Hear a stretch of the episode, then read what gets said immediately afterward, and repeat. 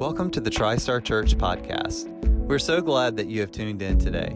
My name is Matt Grimes, lead pastor of TriStar Church, and I want to encourage you to like and follow us on social media, as well as subscribe to our podcast. You'll find weekly sermons, midweek deep dives, and more right here every single week. I pray that you're challenged and encouraged as you listen not just to the words that are spoken, but to the Holy Spirit who is speaking to you through this resource. Now let's dive in. If you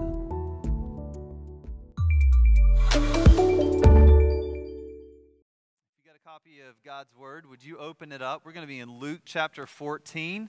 Uh, if you were not here last week, I really do encourage you to go and uh, listen to that sermon. It's online, available under our media page on tristarknox.org. Uh, and you can kind of catch up on what we're talking about. We're in this series called hospitality. And there has not been a better time in the life of Knoxville for us to talk about the idea of hospitality with thousands of people moving into this area and into our community. Um, there are uh, people from the world, uh, from all over uh, the United States, and literally from all over the world moving into our region. Um, and this is a great chance for us as the church to reach out uh, and to embrace and to show the love and the kindness of Jesus uh, to the people people that God has placed around us in our neighborhoods, in our workplace, or where, where our kids play ball. There's so many people that are around us that we have the chance to show hospitality towards. And if you were here last week, you realize that the definition of hospitality that we've kind of embraced in this series is this idea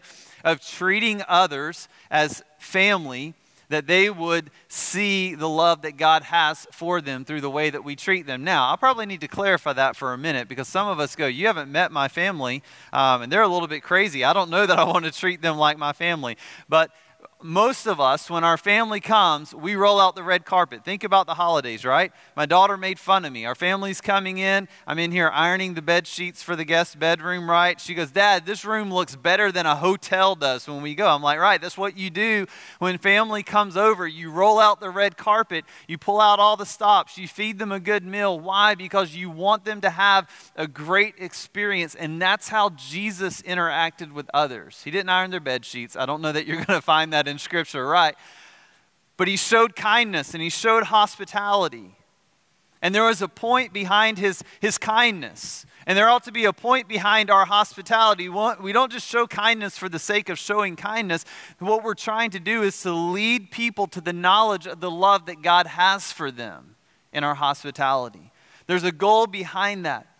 And so, what we see is that Jesus spent most of his time with sinners, with strangers. He spent time with his friends, sure, but he also made time for strangers and for sinners, extending hospitality for them. For Jesus, his strategy for connecting with others, his strategy for spending time with others was what we call the meal table. Jesus sat around a table. This was a common practice in this culture. Meal times were multiple hours long that you would sit around a table and you would eat course after course and you would engage in conversation. It was a social event. And so, meals, the table, became a strategy for Jesus to connect with other people. Jesus invited other people to come around the table and to spend time with him. And as they spent time with him around the table, it was a window into what heaven looked like. As people would engage with Jesus around that ta- table, they got a glimpse of what heaven was like and what God was like. Life happened around those tables meaningful conversations happened around those tables. And Jesus did this so much that he kind of got a reputation. We talked about it from Matthew 11. Uh, he tells us that the Son of Man came eating and drinking, and people would look and say, There goes the Son of the Man, that glutton and that drunkard. He spent so much time around tables with other people, connecting with them, giving them a glimpse of heaven, that the people who were standing on the outside said, He's a drunkard, he's a glutton. This is Jesus, a man who passionately cares about people, who spends time with people, revealing to them and showing them who God is like and what heaven is like by sitting around tables with them. And so, if we're going to live authentically like Jesus did, we've got to embrace this idea of hospitality. We got to become like him and begin to show, like we talked about last week as Jesus encountered Zacchaeus, we got to begin to treat others with compassion, to treat others with kindness, to come alongside people who are different than we are, who don't look like we do, who don't talk like we do, who don't necessarily have the same beliefs that we do. And instead of finding places that we disagree, we learn to put our arms around them and embrace them just like Jesus did, to make room and space for them. And so, in this series, what we're going to do is we're going to begin to explore the idea of what does hospitality look like? What does it look like for us to show kindness and compassion towards others and to embrace others? And one way that we do that is to use our tables to use meal times as a way to engage with others. And, um, and I want to stop for a moment because this is difficult. I know a lot of people go, oh my gosh, you don't, I, I'm, I'm like an introvert. Having people in my home, that's a scary thing. Like, I don't know about inviting people in. There's something that is uh, uh, very meaningful about inviting someone to your home. That's a significant thing. And I, and I really do want to challenge all of us to invite others into our space and into our life, into around our table. I think that's important. But that's not the only way that you show hospitality. Inviting people around your table, learning to use your table, isn't just inviting people into your home. That can be saying to someone you know, hey, you want to go have dinner tonight and taking a neighbor out to dinner. That can be saying, hey, do you want to grab a cup of coffee and have a conversation? That could be a mom saying to some other moms in her neighborhood, hey, would you like to come over? I've got friends who do this and it's incredible. In their neighborhood, they just started reaching out to moms and they uh, sit out on their back porch and drink a glass of wine and they read a book together and talk about the book. That's hospitality. That's making time for other people, inviting them into your life, being connected with them. It's learning how to slow down to make time for other people, to be present with them, that they would get a glimpse of heaven. For a lot of us, when we start talking about this, we go, man, I don't even know what I'd say in that moment, right? Heart begins to race even thinking about that, right? I don't even know what I would do in that moment. This, this past week, I was at the gym if you follow social media, you probably saw me post about this. But I'm at the end of my workout. I'll do cardio in the beginning, lift weights, so go back do some cardio at the end. And I am on uh, this elliptical machine, just like giving it everything, ready to be done. I'm about three minutes away from my workout being done. And all of a sudden, my cell phone decides to call 911. And if you don't know this, when you're, you call 911 from your phone, it's not just a call that goes through to 911. It begins to blare really loud and start flashing all over the place, yelling emergency. And like everybody in the gym is now looking at me, right? And I'm in full freak out mode going, what? Like, do I just get off the treadmill and walk out in embarrassment? Like, do I, you know, or do I just sit here and just keep doing what I'm doing? Like, I, I didn't know what to do, right? And for so many of us, that's the feeling feeling we have when we think about in, uh, inviting people around our tables. I don't even know what I would do. I don't even know what I would say. Like, what do you do in that moment? So, this morning, we're going to dive into Luke chapter 14. Jesus finds himself around the table with others and he's going to show us a little bit about what we do when we sit around the table with other people and, and, and, we want to engage in conversation. How do you even begin to do that? Jesus is going to show us as he sits around a table with some very interesting people. Now, uh, Luke 14 finds Jesus much like today. It's a Sunday. Jesus has been uh, at the temple with all the other religious leaders and everybody else. They've had their service, and like everybody, when service is done, what do you want to do when you get done listening to the Word of God, right? Anybody? You want to eat like you're hungry, right? Everybody's hungry. Like this is a big deal. It was for them as well. And Jesus is invited over to the home of a Pharisee for a meal. And for a moment, it appears that the Pharisees are getting Jesus' picture of living with a mindset of hospitality, right? Show kindness and compassion to others. You think, well, maybe they've gotten that story from watching Jesus uh, over the last year or so in his life.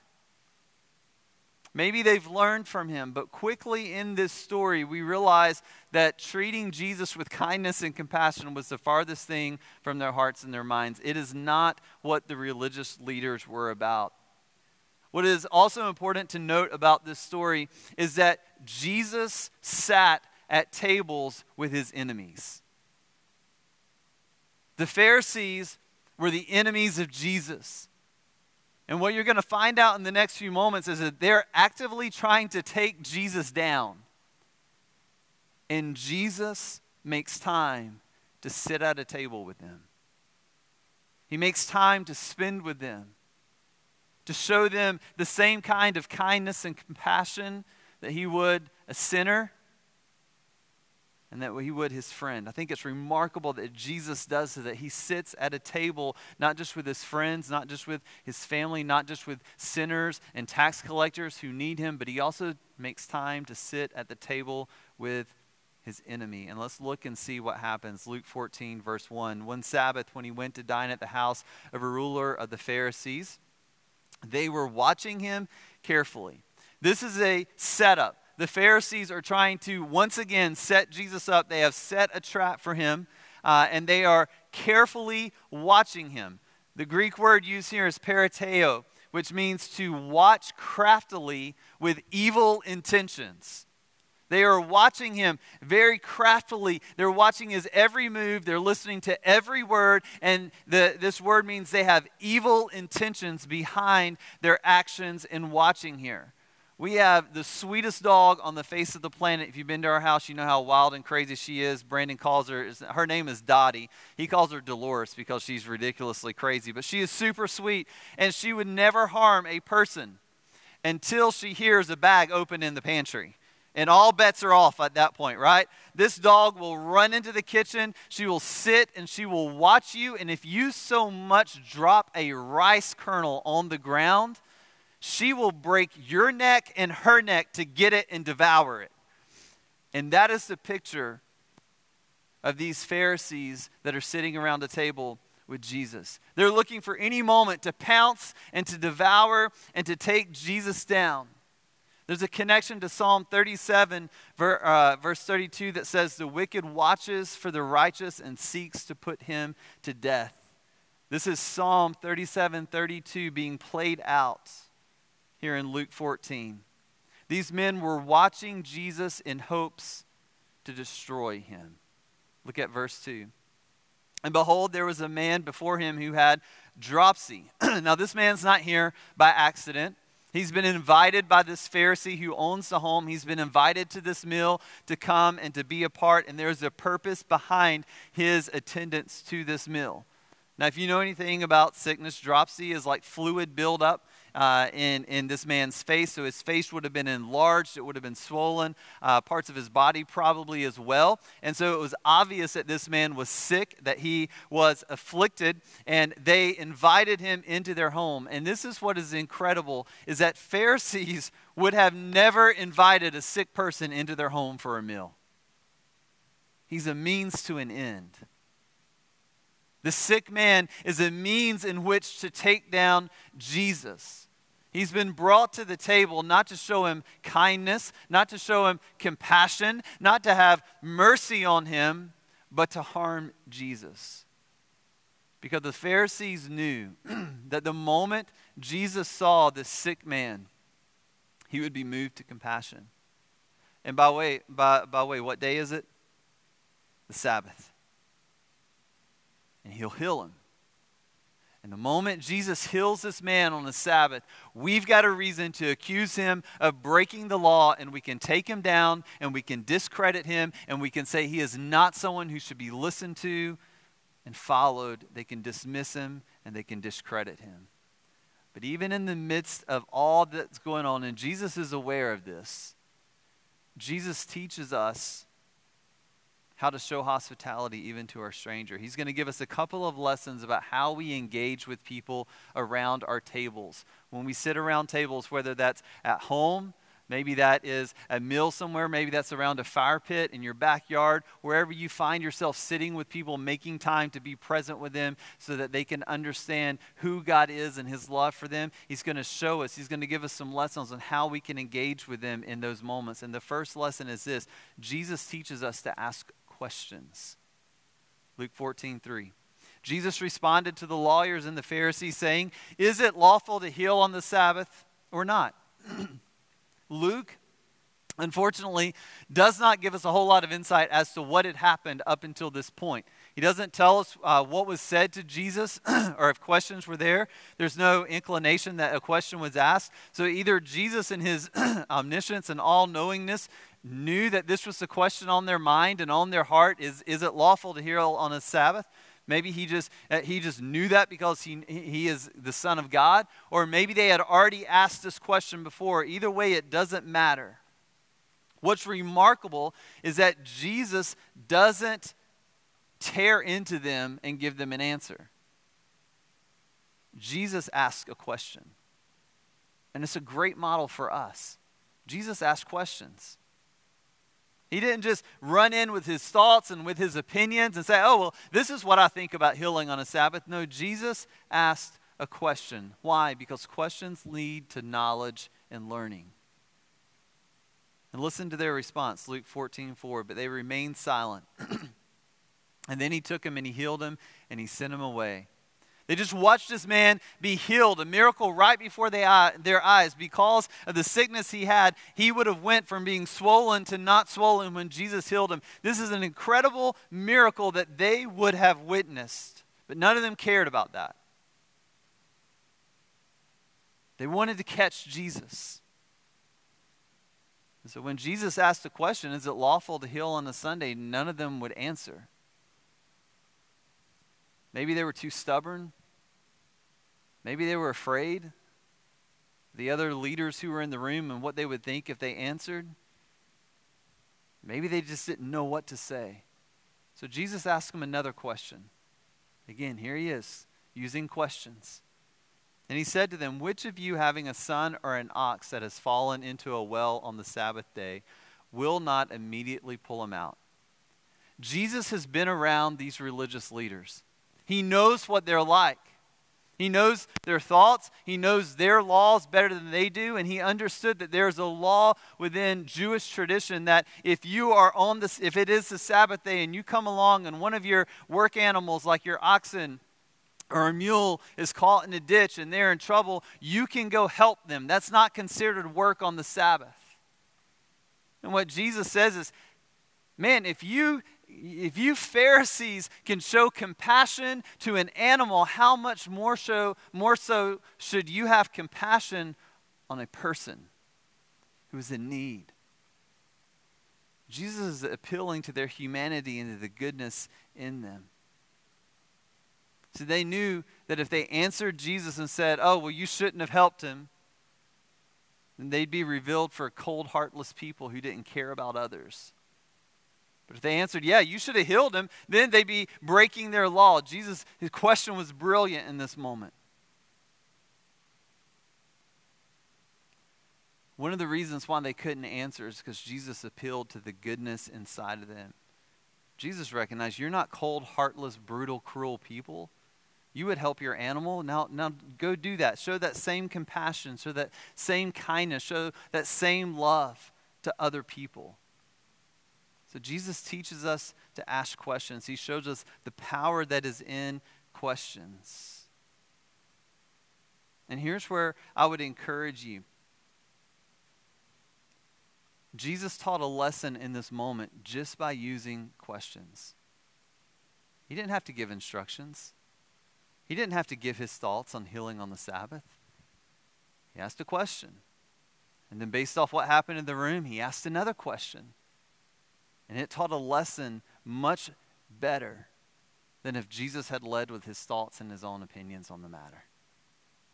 And so, for us, as we engage with other people around our table and we wonder, hey, what would I even say? One of the first things we ought to do is learn to be a good question asker. Hey, who are you? Tell me your story. And we listen and as they talk and as they begin to tell us about who they are, we begin to ask other questions off what we learn. I'll challenge you this week. Go sit down, write up, you know, 10, 15 great starter questions. You can Google it if you don't think you're that smart. Just go Google it and you can pull that offline. But learn to ask questions as you make time for people, as you begin to spend time with others and show hospitality. The first thing we see from Jesus is be a great question asker. The second lesson Jesus teaches us here is that Jesus teaches us to pay attention. Jesus was present with the people who were sitting around his table, he was watching them. Just as closely as they were watching him, Jesus was watching them. But it's not only important for us to pay attention to the people that we're sitting around the table with, it's important for us to pay attention to the Holy Spirit who is leading us. Because the Holy Spirit will prompt things, He will speak things to you as you sit around other people. The same Spirit that led Jesus is leading you. And so we pay attention to the person we're sitting with, we pay attention to the Holy Spirit and what He is leading us to in the next in that moment. In the next few Jesus, in the next few moments, Jesus changes the direction a little bit here. And he moves away from this idea of healing on the Sabbath. And he's going to go rather and focus on what's really driving these religious leaders to come after him. And he sees it in their actions. Jesus realizes hey, this isn't about me healing on the Sabbath. This is about a much deeper issue that's rooted in your heart that you got to dig out. And he's going to bring it to light and he's going to expose it. And here's the thing he wouldn't have seen it if he wasn't paying attention to their actions and what they were doing in the moment. Listen Luke 14, verse 7 through 11. So Jesus told a parable to those who were invited. And listen, when he noticed how they chose the places of honor, saying to them, he noticed they're running around, they're trying to grab the seats of most important honor at the table. He's watching this, he's perceiving it with his eyes, and he realizes in that moment, oh, this isn't about the Sabbath. There's something deeper going on. Verse 8 When you're invited by someone to a wedding feast, don't sit down in a place of honor, lest someone more distinguished than you be invited by him and he who invited you both will come and say to you, Give your place to this person. And then you will be, uh, begin with shame to take the lowest place.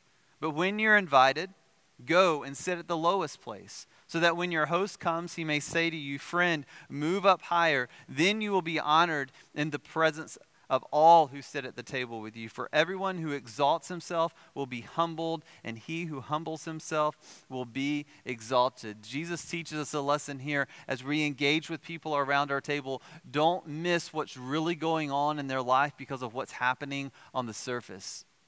See, at this meal in this Pharisee's home, everybody else is, is talking about one thing. You think on the surface that this is about the Sabbath, but Jesus sees something greater is going on. He's watching everybody else run around and fight for the positions of honor at the table. Now, in our day, everybody just sits wherever. There's no more honorable table, uh, a chair at the table, but in this time, where you sat uh, meant how important you were in that community. And so they're all fighting for seats of honor and, and, and, that people would be proud to sit in. They wanted the most important seats at the table. And what this revealed is their own pride and arrogance and selfishness. See, for most people that were sitting at that dinner table, the, the, the question was this should or should we not heal on the Sabbath? But Jesus saw something far greater was driving their actions that day. It wasn't about the Sabbath and healing. It was these religious leaders' pride and arrogance that was driving them to pursue Jesus and to try to take him down. It was their own self righteousness that drove them to invite a sick man, not with the idea of healing him, but to use him to take Jesus down. It was their own self righteousness and pride and arrogance that drove them to do that and to put him in a place where Jesus would encounter him with the hopes of destroying Jesus. Jesus didn't get sidetracked by their surface level issues, and rather, he focused on what's really going on, what they needed most. And let me encourage you as you begin to engage with strangers, you begin to engage with sinners, there are going to be surface level issues that are right there on the top that are going to be easy to see and you're going to grab hold of. But what we got to do is we got to be patient and let the Holy Spirit lead us to what's really going on in their life. It's kind of like the person who goes to the doctor complaining of their arm hurting. Man, my arm is killing me. I, man, I, I just need help. I just need pain relief. And, and the doctor just gives them pain meds instead of looking into it and finding out what's causing the pain because you got to address what's causing the pain. Because if your arm is eat up with cancer, if your bone is eat up with cancer, and you're just giving them pain meds, that's, that's useless and that's dumb. It's the same thing here. We want to get to what's really going on in their life. As we invite people in, they're going to be messy. They're going to have things going on in their life. And almost all the time, it's driven by a much deeper issue in their life. And we've got to be willing to look past to what's really going on so we can speak the truth and we can show the love of God in the face of that. A few years ago, I had a guy that I'd been working with and discipling, and we've been working for several years together in this relationship. And it was so frustrating because we were just on this constant like cycle of, uh, of, of, things would go really good and he was in a great place and things were going great. He was involved in church and things were great and uh, his marriage was good and things were awesome. And then it would just cycle out of just out of control to depression, anxiety. Man, life sucks. I don't even know. I don't even know if I want to be married to my wife anymore going, I don't even know if I believe in Jesus. And it was just this constant cycling. And, and I, I found myself caught in that same cycle over and over and over with him. And we just kept addressing it and addressing it. And the more we talked, the more we dug down, and we got deep into his life and started talking about his childhood and what he grew up in, the realization came that he had grown up in a family where he had been abandoned by his mother and left with a stepfather who didn't want him, who didn't spend time with him, and he bounced around from place to place to place.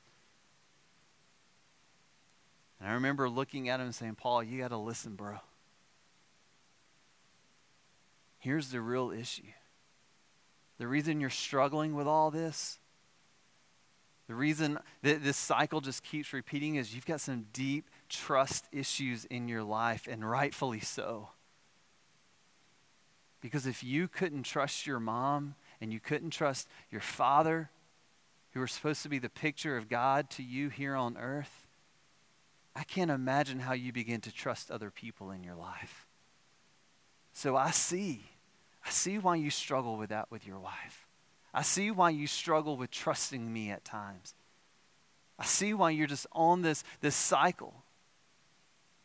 But the issue is trust.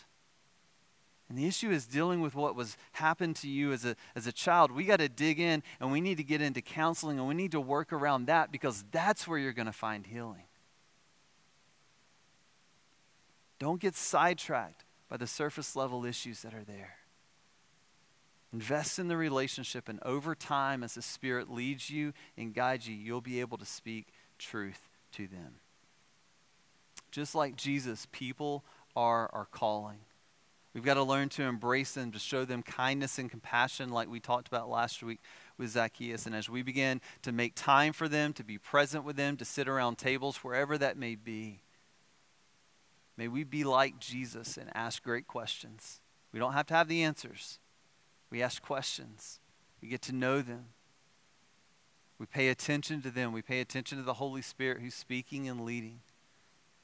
And in the, as we do that, would we not get sidetracked by the surface level issues, of pay attention to what's really going on?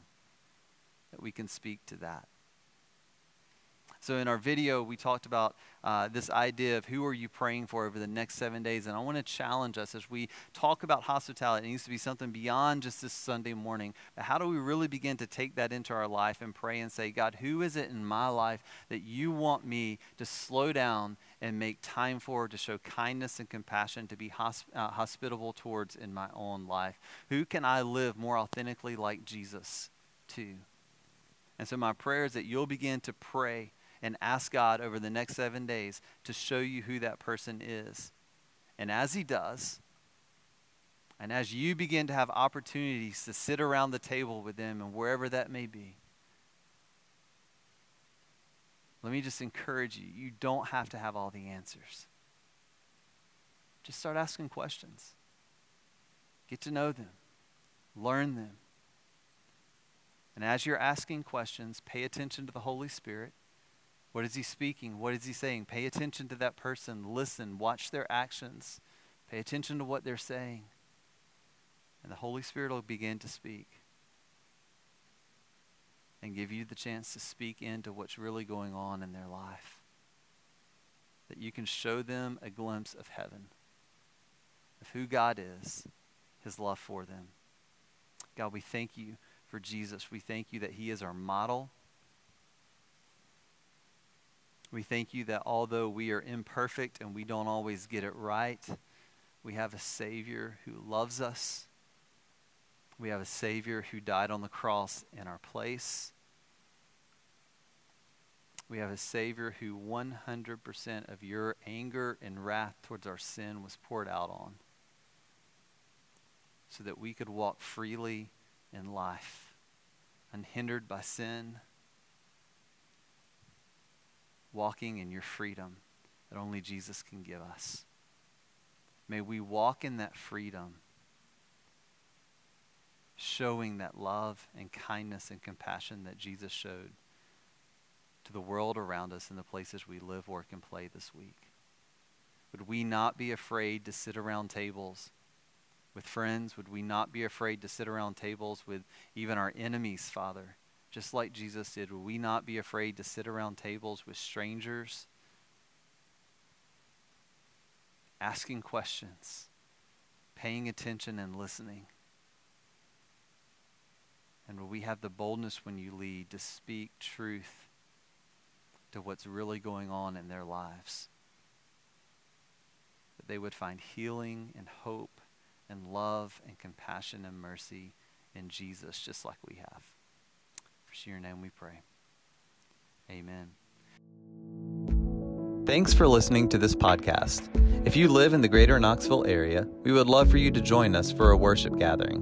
We meet every Sunday at 10:30 a.m. For directions and more information, please visit www.tristarknox.org. Lastly, resources like this one are made possible by the financial support and generosity of people just like you.